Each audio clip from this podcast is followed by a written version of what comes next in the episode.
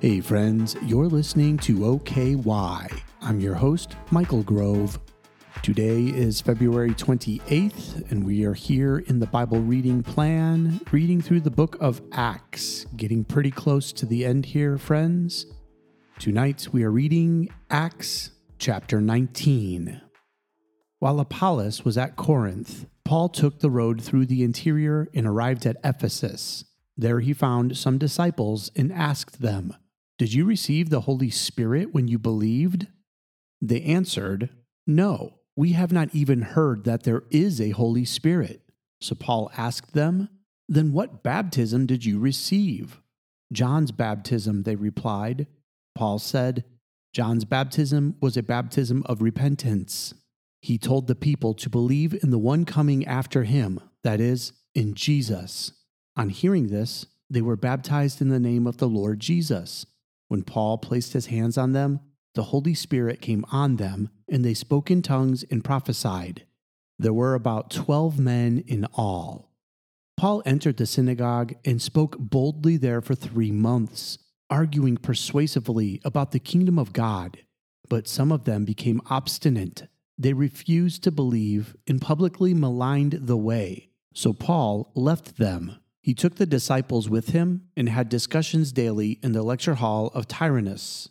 This went on for two years, so that all the Jews and Greeks who lived in the province of Asia heard the word of the Lord. God did extraordinary miracles through Paul, so that even handkerchiefs and aprons that had touched him were taken to the sick, and their illnesses were cured, and the evil spirits left them.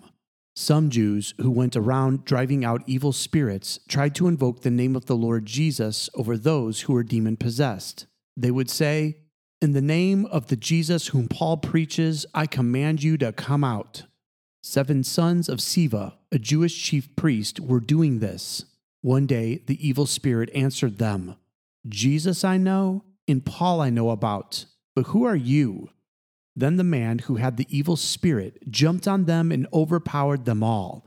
He gave them such a beating that they ran out of the house naked and bleeding. When this became known to the Jews and Greeks living in Ephesus, they were all seized with fear, and the name of the Lord Jesus was held in high honor. Many of those who believed now came and openly confessed what they had done. A number who had practiced sorcery brought their scrolls together and burned them publicly. When they calculated the value of the scrolls, the total came to 50,000 drachmas. In this way, the word of the Lord spread widely and grew in power. After all this had happened, Paul decided to go to Jerusalem, passing through Macedonia and Achaia. After I have been there, he said, I must visit Rome also he sent two of his helpers, Timothy and Erastus, to Macedonia while he stayed in the province of Asia a little longer. About that time, there arose a great disturbance about the way. A silversmith named Demetrius, who made silver shrines of Artemis, brought in a lot of business for the craftsmen there. He called them together, along with the workers in related trades, and said, You know, my friends, that we receive a good income from this business. And you see and hear how this fellow Paul has convinced and led astray large numbers of people here in Ephesus and in practically the whole province of Asia. He says that gods made by human hands are no gods at all. There's danger not only that our trade will lose its good name, but also that the temple of the great goddess Artemis will be desecrated, and the goddess herself, who is worshipped throughout the province of Asia in the world, will be robbed of her divine majesty. When they heard this, they were furious and began shouting, Great is Artemis of the Ephesians! Soon the whole city was in an uproar. The people seized Gaius and Aristarchus, Paul's traveling companions from Macedonia, and all of them rushed into the theater together. Paul wanted to appear before the crowd, but the disciples would not let him. Even some of the officials of the province, friends of Paul, sent him a message begging him not to venture into the theater. The assembly was in confusion. Some were shouting one thing, some another. Most of the people did not even know why they were there. The Jews in the crowd pushed Alexander to the front. and they shouted instructions to him. He motioned for silence in order to make a defense before the people. But when they realized he was a Jew, they all shouted in unison for about two hours Great is Artemis of the Ephesians! The city clerk quieted the crowd and said, Fellow Ephesians, doesn't all the world know that the city of Ephesus is the guardian of the temple of the great Artemis and of her image, which fell from heaven? Therefore, since these facts are undeniable, you ought to calm down and not do anything rash. You have brought these men here, though they have neither robbed temples nor blasphemed our goddess. If, then, Demetrius and his fellow craftsmen have a grievance against anybody, the courts are open and there are proconsuls. They can press charges. If there is anything further you want to bring up, it must be settled in a legal assembly. As it is, we are in danger of being charged with rioting because of what happened today. In that case, we would not be able to account for this commotion, since there is no reason for it. After he had said this, he dismissed the assembly. This concludes the reading of Acts chapter 19. Let me give you a few thoughts before we end our time together. Okay, so this is one of my favorite chapters in the book of Acts. You have such a crazy story. Let's start with the seven sons of Sceva. This was a Jewish priest, and his sons were there, and they had seen the works that Paul had done. Everybody was talking about it. In fact, we get that from this chapter. Demetrius says that practically the whole province of Asia has heard Paul's words. In addition, they have seen the works that the Holy Spirit has done through Paul. I mean, in verse 12, it says that handkerchiefs and aprons that had touched Paul were taken to the sick, and their illnesses were cured, and the evil spirits left them. Okay, let's just pause there for a moment. I don't know about you, but I want that type of power in my life. I want to be able to know that God is going to move through me in such a mighty way that even a handkerchief or an apron of mine will be able to touch someone. And through that, the power of God in the anointing that He's placed on my life would flow through into them. Not because of me, but because of the power of the Holy Spirit actively working in me. In fact, if you don't mind, I want to stop right now and pray for that over all of us, that God would allow His Spirit to do that in us as well. So, Father, thank you that your power is real. Thank you that you are alive and active and moving about. Lord, will you pour your Spirit out in us in such a mighty way that when we talk to people, when we walk alongside of them or brush up against them, that they would see the power of God actively move in their life and be healed.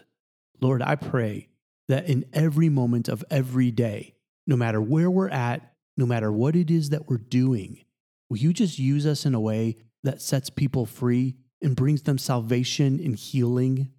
So, Lord, anoint every person that's listening to this right now, that the power of God would move in and through them. Holy Spirit, have your way. Move in us, breathe over us, and set us apart to be yours to do whatever it is you want to do. In Jesus' name, amen. Sorry, felt like I needed to do that, and I pray that you receive that today and God fills you with his power. But let's keep talking about this story for a minute. So, these seven sons of Sceva, this Jewish priest, they've seen everything that Paul is doing, and they want that same anointing on them. Yet they still didn't understand the power of God. So they walk up to someone who is demon possessed and they say, In the name of Jesus, whom Paul preaches, I command you to come out. And this is crazy because the evil spirit answers them and says, Jesus I know and Paul I know about, but who are you? Listen, friends, you can't live off of anyone else's faith. You have to have a deep understanding of who God is if you want Him to use you in ways that will make a difference. Search for Him, understand Him, know Him, draw into His presence, and just see what He does as He anoints you the way He anointed Paul. But the craziest thing happens because they didn't know God for their own selves yet, it wasn't personal to them. this evil spirit causes this man to jump them, beat them up, and send them out of the house naked and bleeding. Now, this next part is super important because everybody hears this and it says that they were seized with fear and the name of the Lord was held in high honor. This isn't being afraid of God.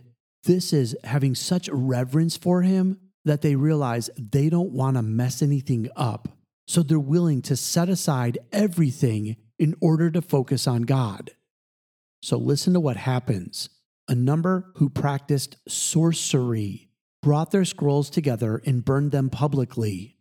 Okay, just listen to what that's saying. That's verse 19, by the way. They were practicing sorcery, yet trying to say they were following the Lord.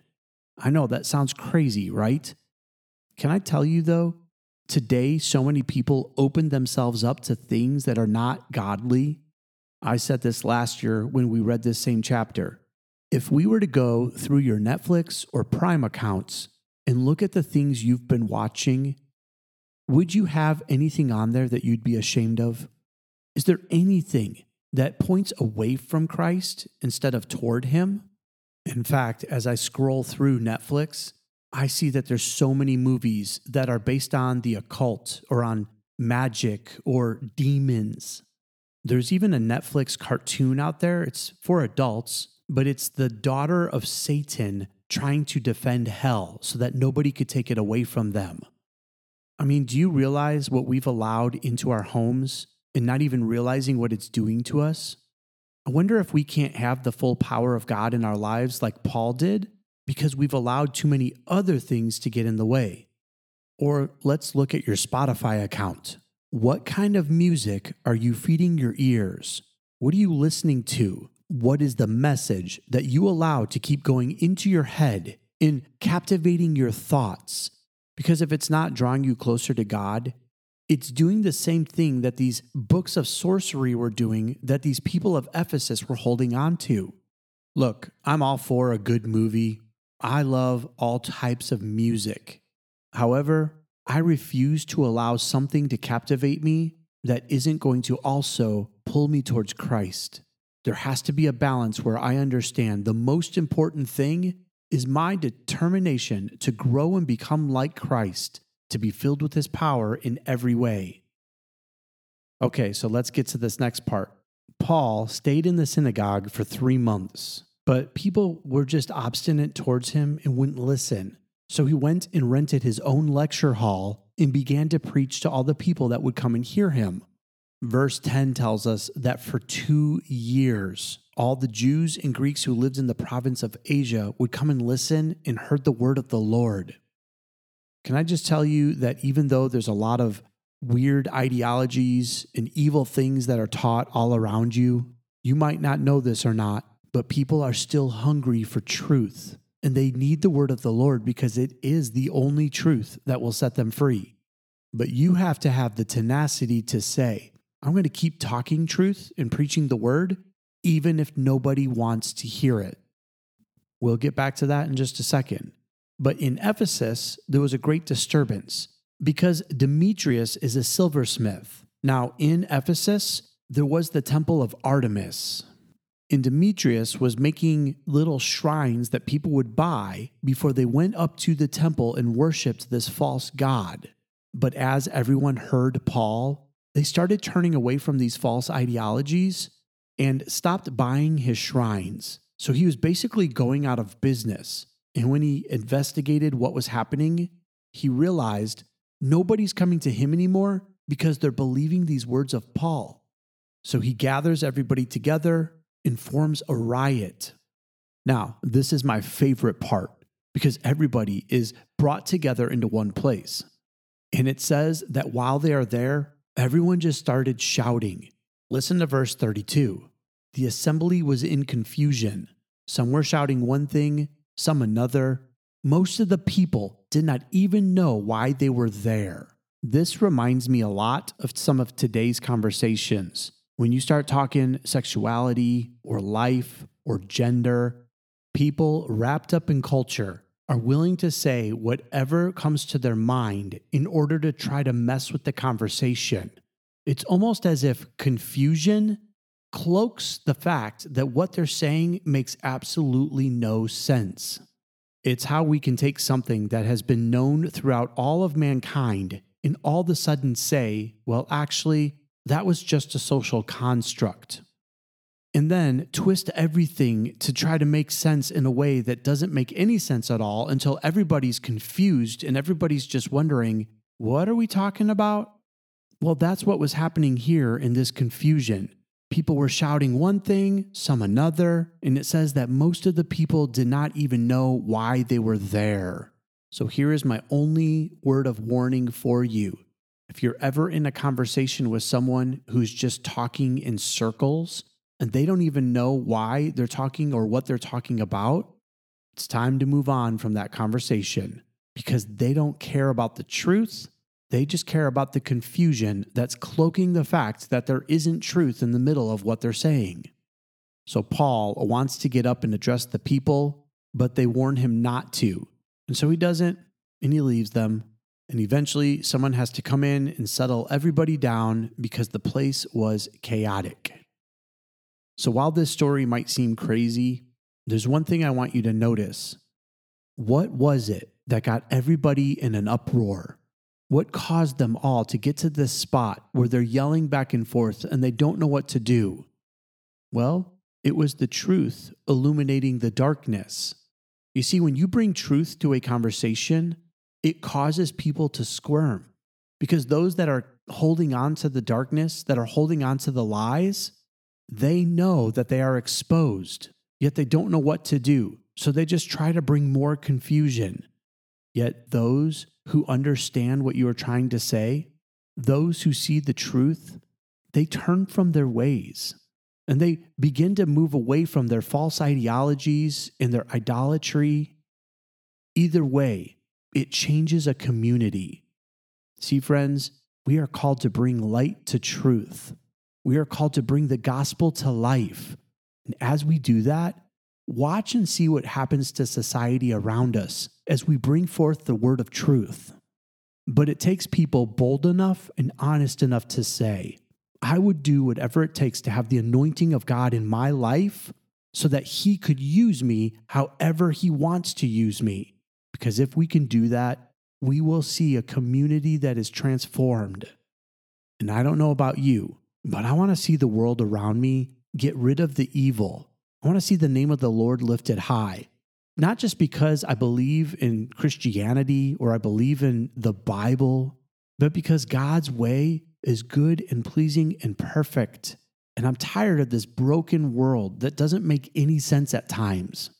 I want the power of God so alive and active that it makes an uproar to those who are confused by confusion, that it illuminates the ideologies and the idolatries that are pulling people away from God and then let it cause people to be drawn to the living God, the only real source of healing, hope, and power. And as that happens, let our world look completely different, that we would see the kingdom of heaven come down to earth, and it would set people free and bring life. That's all the time we have left for today. I love you and God bless.